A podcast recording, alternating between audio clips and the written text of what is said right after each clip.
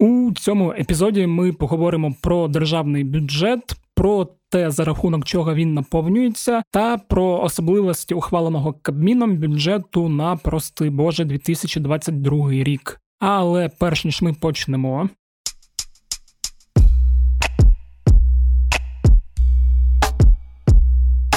Усім привіт! Мене звуть Федір Попадюк, і це подкаст Кляті питання. Подкаст, у якому я відповідаю на усі ті кляті питання, які не порахуєш жодним калькулятором. Перш ніж ми почнемо, дуже хочу порадити вам один подкаст. Отак, от одразу сподіваюсь, ви читаєте видання Куншт українське науково-популярне медіа, яке в тому числі робить дуже круті подкасти. І нещодавно в них вийшов новий подкаст до ворожки на ходи. Це наративний подкаст про магічне мислення. І, от, наприклад, ви можете послухати перший епізод про те, що взагалі таке магічне мислення, яку роль воно виконувало у житті наших пращурів, і як тепер впливає на наше повсякдення. От ви прямо зараз можете дослухати епізод подкасту Кляті питання, потім набрати у пошуковику до ворожки на ходи і насолоджуватись. Дуже вам раджу. Що сталося з журналістом, який навів на себе броки давніх племен? Чому сон вважають маленькою смертю? І як це воно опинитися на конференції пласкоземельців? Чому ж нас так приваблюють речі, які складно пояснити науці? З цим розбиратимемося ми з кунштом за підтримки Українського культурного фонду та у співпраці з громадським радіо. І запускаємо подкаст «До ворожки не ходи. Тут ми пояснюватимемо магічне мислення з наукової точки зору. Подкаст складається з 10 епізодів, кожен з яких про один феномен від НЛО до Чупакабри. Немістичний лад вас особливо налаштують композиції у виконанні хору Київ. Під керівництвом Миколи Говнича. Підписуйтеся на подкаст до ворожки не ходи на Apple Podcast, Google Podcast та Spotify. І не пропустіть жодного епізоду. А в цьому епізоді ми будемо говорити про гроші, про дуже великі гроші, про такі суми, що ви навіть собі їх уявити не можете, бо дуже великі цифри взагалі важко уявляти. Спробуйте уявити мільйон. Цього тижня кабінет міністрів ухвалив державний бюджет на 2022 рік. Знову боляче, коли це промовляю. Так, от е, чи не вперше цей документ готувався в атмосфері якоїсь утаємниченості, коли навіть прем'єр-міністр побачив його чи не перед ухваленням.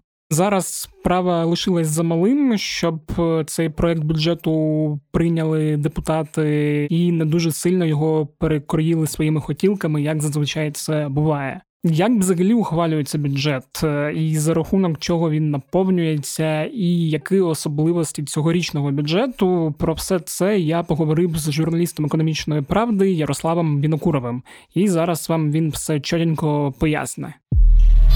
Привіт, Ярославе, з почином, як то кажуть, ти вперше у нашому подкасті, і тебе я покликав як людину, з якою можна говорити про великі суми грошей, а саме про державний бюджет, який Кабмін ухвалив 15 вересня. І я зрозумів, що я жодного разу за більше двох років існування подкасту «Криті питання не робив жодного епізоду про бюджет. І з тобою хотів якраз поговорити взагалі про бюджет, е, як він приймається, і саме про цей бюджет, який ухвалили на засіданні кабінету міністрів цього тижня. Е, такий постковідний бюджет, який він є, і що чекає країну на наступний рік. Тому давай от почнемо з базових речей. Як взагалі приймається бюджет, щоб для тих, хто не дуже в темі, але хотів би дізнатися? Так, вітаю.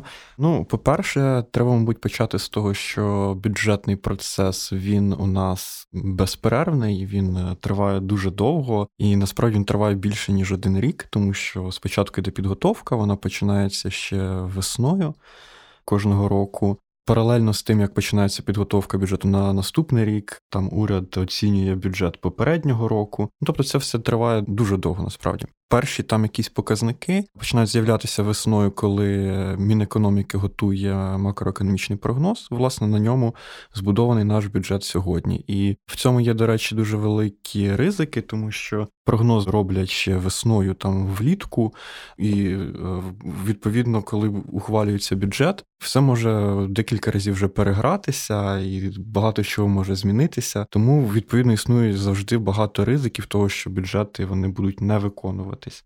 Я так розумію, в останній рік, коли ковід дуже сильно впливає на економіку, це ще важливіше. Що... Так, так, особливо зважаючи на ту невизначеність, яку ми маємо сьогодні з ковідом, з пандемією, з тим, як відновлюється світова економіка, чи відновлюється вона взагалі, з тим, е, як зараз розвиваються інфляційні процеси. Інфляція зараз скаче не лише в Україні, але в США, в Європейському Союзі, чого давно там вже не було. Тобто дуже багато невизначеності, і тому існують завжди дуже великі ризики того, що бюджет він буде не виконуватись, Він, власне, майже завжди не виконується в ту чи іншу сторону. А наскільки він зазвичай не виконується? Тобто дуже сильно чи як пощастить? Ну, давай візьмемо, наприклад, цей рік. Давай. А, От паралельно з внесенням власне самого бюджету на наступний рік в Раді зареєстрували законопроект зі змінами до бюджету на цей рік, хоча там залишилося, здавалося б, там декілька місяців. З чим пов'язано з тим, що за словами уряду, ми дуже сильно перевиконуємо доходи, збираємо набагато більше податків. Відповідно, на 40 мільярдів гривень у нас за підсумками цього року має бути більше зібрано грошей ніж ми очікували. Відповідно, ці гроші це такий лакомий кусочок, е, який довго не може там лежати на якомусь видному місці. Його треба швидко на щось розподілити. На велике будівництво. Так, саме так. 15 мільярдів з цієї суми піде саме на велике будівництво, 12 на субсидії населенню, і там решта розподілиться на більш там якісь дрібніші програми, але в основному ось такі пріоритети ми бачимо. До речі, я згадав, що на одній з планірок твій редактор Микола Максимчук обговорював цю тему і казав, що якраз міністр фінансів Марченко хотів би навпаки ці гроші витратити на повернення боргів, щоб у наступному році борги не брати. Так, це правда, і тут у нас також є ще одна цікава штука нашого бюджету цього року. Вона полягає в тому, що, хоч ми доходи перевиконуємо, але план по запозиченнях у нас просто дуже маленький, план по видатках, і все це йде до того, що в кінці цього року у нас буде така ж сама ситуація, як минулого року, коли в останні місяці перед новим роком в авральному темпі всі витрачали гроші, і міністерству фінансів доводилось просто позичати шалені суми, від чого зростала дохідність цих облігацій. Відповідно, зростали видатки держави на обслуговування боргу, і таке швидше за все буде і цього року. На жаль, Угу. окей, давай тепер перейдемо до самого процесу ухвалення. От ми ж розуміємо, що там спочатку його ухвалює Кабмін, потім його виносять на голосування депутатам, і там вони між першим і другим читанням там вносять якісь справки. І от я пам'ятаю, коли я перейшов в економічну правду у 2015 році, якраз от з того моменту я дізнався, що існує таке поняття як бюджетна ніч, коли депутати ухвалюють все це в останній момент, і начебто такого вже не було от останні пару років. І от єдине, що з цим бюджетом я теж зрозумів, що раніше там були проекти бюджетів, які потрапляли в руки журналістам. Там можна було його аналізувати, наперед робити якісь висновки, підіймати дискусію, що там в ньому правильно, чого неправильного. А от цього року я так розумію, що там і е, ти, і інші колеги навіть не могли до останнього отримати текст проекту бюджету. І я так розумію, що цього року МінФін там, начебто, не одноосібно його ухвалював без там будь-яких консультацій. Чи так це? Ну так, з того, що нам вдалося дізнатися, це була просто безпрецедентна якась акція від Мінфіну. Текст бюджету не бачив ледь не сам прем'єр-міністр, і коли урядовці голосували, вони голосували по суті всліпу. Ну, це було зроблено для того, щоб МінФін не втрачав союзників на шляху до ухвалення бюджету, mm-hmm. щоб урядовці вже точно підтримали цей бюджет, а вже потім там почали розбиратися, що кому, куди і як. Тобто, це ну така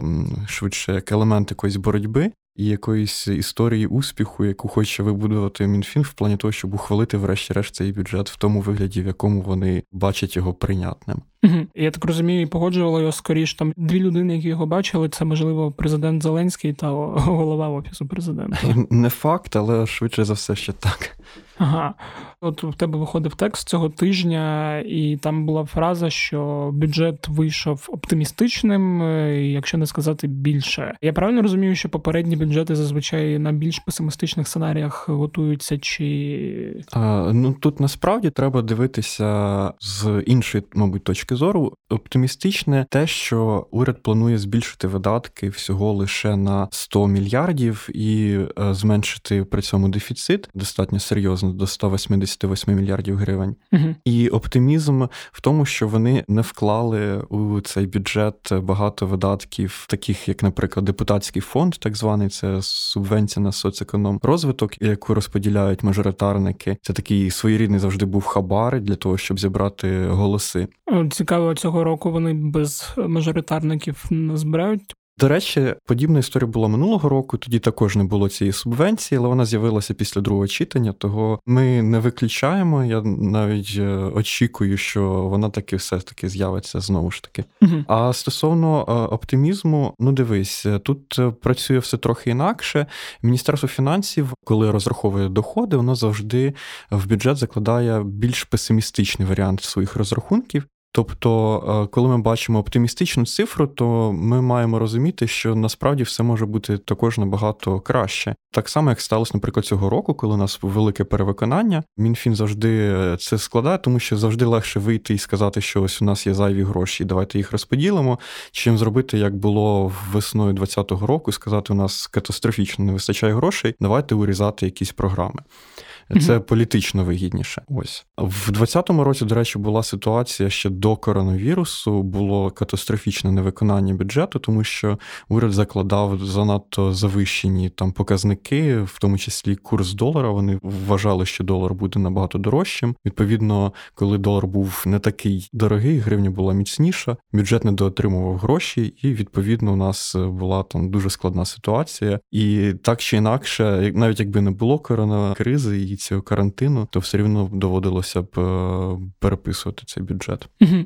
Зрозуміло. І давай теж так для тих, хто не знає, поговоримо про джерела наповнення бюджету, тобто за рахунок чого і там про які цифри йде мова. Ці катастрофічні цифри, які жодна людина не може у себе в голові уявити. Ну е, в першу чергу треба, мабуть, зрозуміти, що головне джерело наповнення бюджету це ми, як люди, тобто наші доходи, наші витрати мабуть, десь 90% всіх надходжень, податки це доходи, або які ми прямо сплачуємо, це податок на доходи фізичних осіб або військовий збір, це доходи, які ми витрачаємо, купуючи щось, е, це податок на додану вартість. Ми його не сплачуємо, ми його оплачуємо, але все одно джерело цих коштів в державній казні це наші гроші. Так само це акцизи, мито, які включаються у вартість всіх товарів, які ми купуємо. Тобто, коли плануються доходи бюджету, дуже важливо зрозуміти, якими будуть доходи власне домогосподарств. Тому дуже важливо розраховувати цей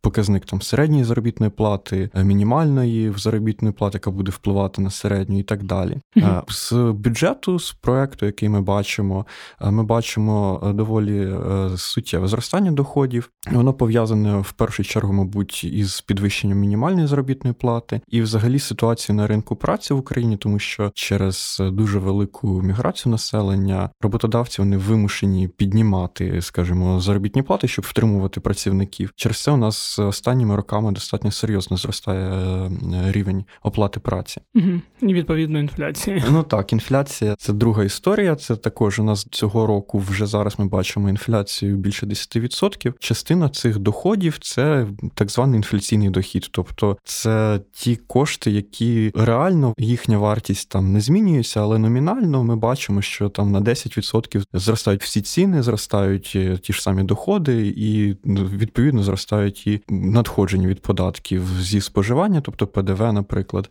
і податків е, з доходів. Угу. А якщо там говорити, не пам'ятаю, чи закладається у бюджет інвестиції, митні надходження та запозичення? Е, митні надходження, звісно, закладаються, запозичення закладаються. Запозичення у нас буде понад пів трильйона гривень. Це менше ніж минулого да, ти казав? Це менше, так. На 16% будуть менші погашення основної суми боргу, але будуть більші витрати на обслуговування, тобто на виплату відсотків. Угу. Загалом це дуже великі суми. Вони власне власне зрозумілі, тому що цього року і минулого року Україні доводилось дуже багато позичати для того, щоб перекрити ці шалені дефіцити бюджету, і е, за це відповідним чином треба буде заплатити вже у наступні роки.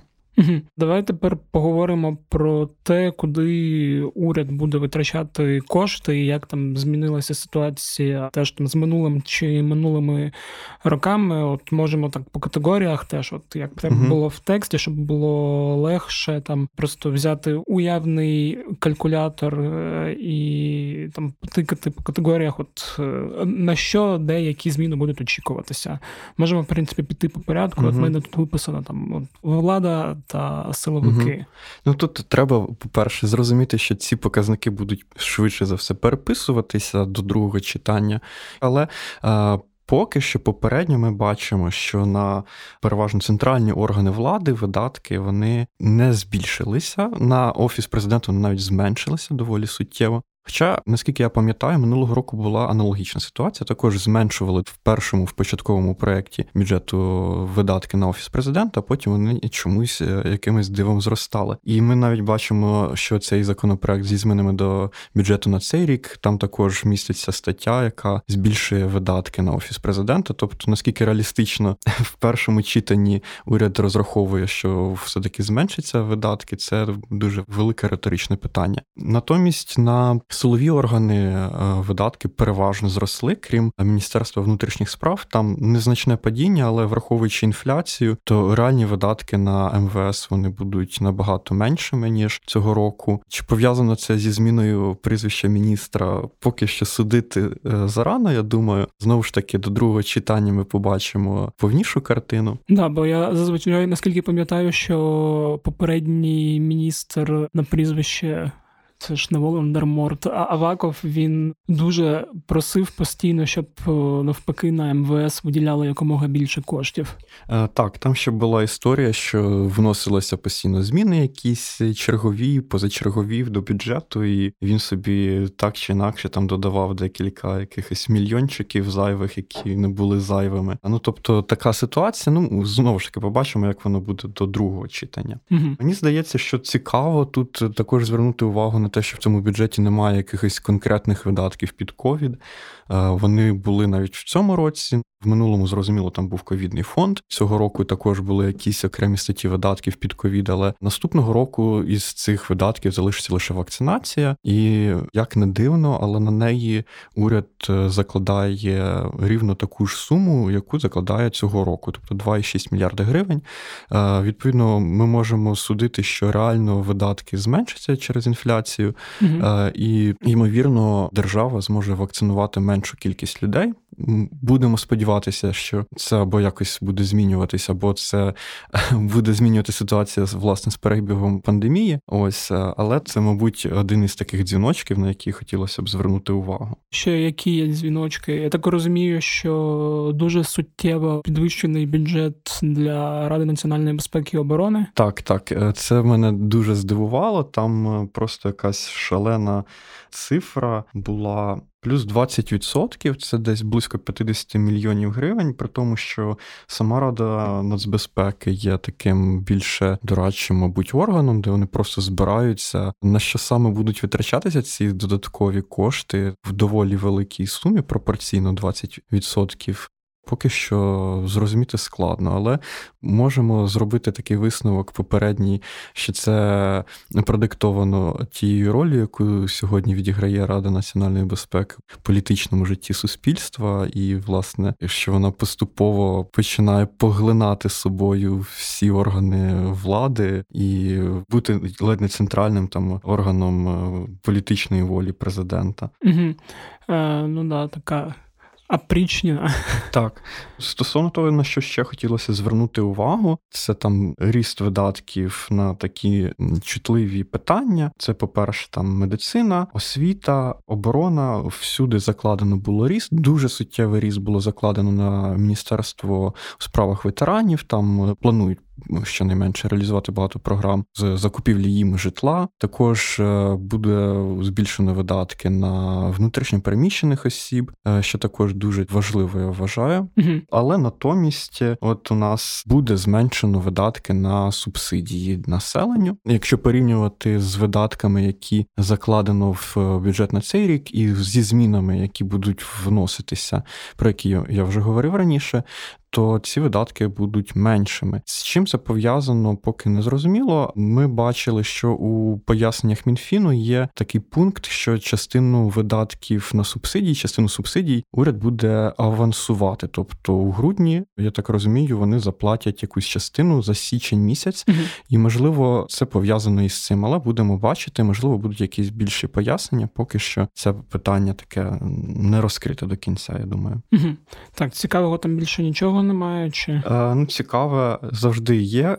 Цікаве, це, наприклад, е, будівництво доріг. На нього ми знову ж таки бачимо заявляння, що завжди буде якийсь постійний ріст. Ми збільшуємо видатки, і вони дійсно ростуть. Частину видатків на дороги будуть фінансувати коштом запозичень, і ця ситуація триває вже другий чи навіть третій рік, і вона має свої наслідки, тому що у загальних видатках на Укравтодор вони там понад 70 мільярдів гривень, десь е, близько 15-16 складають видатки на обслуговування цих боргів. Тобто, коли в уряді говорять, що у нас там буде витрачено 100 мільярдів на дороги, то вони трохи лукавлять, тому що частина це виплата зарплат там бюрократам, які сидять в Укравтодорі, а частина це власне виплата боргів, які Укравтодор понабирався у минулих роках. Вони також зростають. Да, давай тепер е, фінально тебе запитаю, як ти взагалі оцінюєш цей бюджет? Якщо взагалі можна його якось оцінювати, як там не знаю, новий альбом Кені Веста чи фільм Дюна.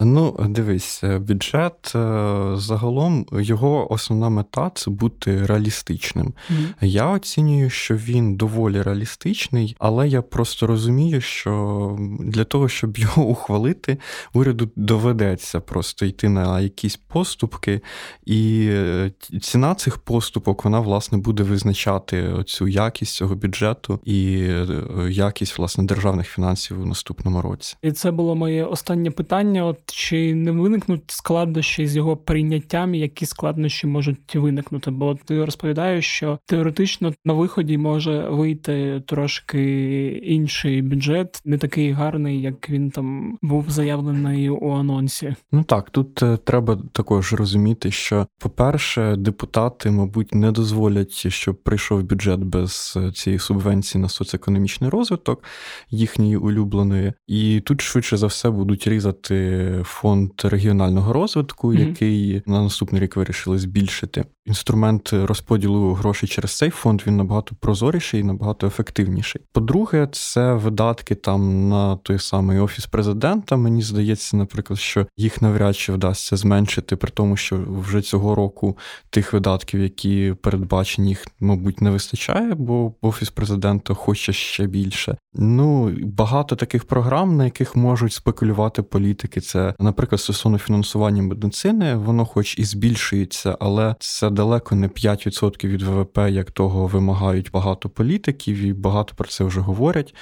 Ось, відповідно, на цьому будуть спекулювати, вимагаючи збільшення цих видатків заразом інших видатків, вигідних там тим чи іншим депутатським групам. Ще, до речі, дуже важливий момент, я чогось забув про нього згадати, те, що велика частина доходів у цьому бюджеті вона відрізняється від презентації Міністерства фінансів, бо Міністерство фінансів зробило дуже хитро. Вони в презентації цю частину доходів написали: ось ви її отримаєте після того, як проголосуєте антиахмед Ахметівський закон. На ці цілі там десь 30 мільярдів гривень, які мають розподілитися на найрізноманітніші там сфери від підвищення зарплат лікарів до е, я не знаю будівництва якихось місцевих проєктів. Це все дуже цікаво, але це дуже нагадує якийсь шантаж з метою, щоб власне депутати та пришвидшилися з антиахметівським законом. Е, ну, побачимо, як це буде. Швидше за все, якщо депутати все-таки ухвалять антиахметівський закон 56.2.0, то ми матимемо до другого читання бюджет набагато, скажімо так, оптимістичніший по доходах. Це трошки нагадує, коли ти встановлюєш якийсь додаток, а там є ці вбудовані покупки, коли тобі ще треба заплатити за щось, так, щоб так. потім вона запрацювала. Добре, наче на всі питання ми з тобою відповіли. Точніше, ти відповідав, я так просто щось запитував. Дуже тобі дякую. Дякую велике. Ось такий от вийшов епізод. Сподіваюсь, ви не сильно заплутались у цифрах та зрозуміли загальний настрій помірного оптимізму. Якщо ви хочете, щоб мій оптимізм був непомірним, то діліться з друзями подкастом кляті питання. Хай вони діляться зі своїми друзями, а ті зі своїми друзями, як у кращих традиціях мережевого маркетингу. А якщо ви слухаєте подкаст через Apple Podcasts, то дуже прошу там поділитись зі мною коментарем та оціночкою. На Мерседес я собі не збираю, але в топи проб'юсь. Також нагадую, що подкаст скляті питання можна слухати де завгодно на Apple Podcast, Google Podcast, SoundCloud, Spotify, якого в Україні досі немає. Усі подкасти української правди ви також можете знайти на сайті правда.com.ua в розділі подкасти. І якщо у вас є якесь запитання, побажання чи пропозиції, надсилайте їх на пошту smmsobaka.pravda.com.ua або нашому телеграм-боту Укрправда Questionbot, який досі живе у описі каналу УП Кляті питання. На цьому все. Почуємося вже в середу з другим епізодом про блогерів. А з вами був Федір Попадюк. Бувайте здорові!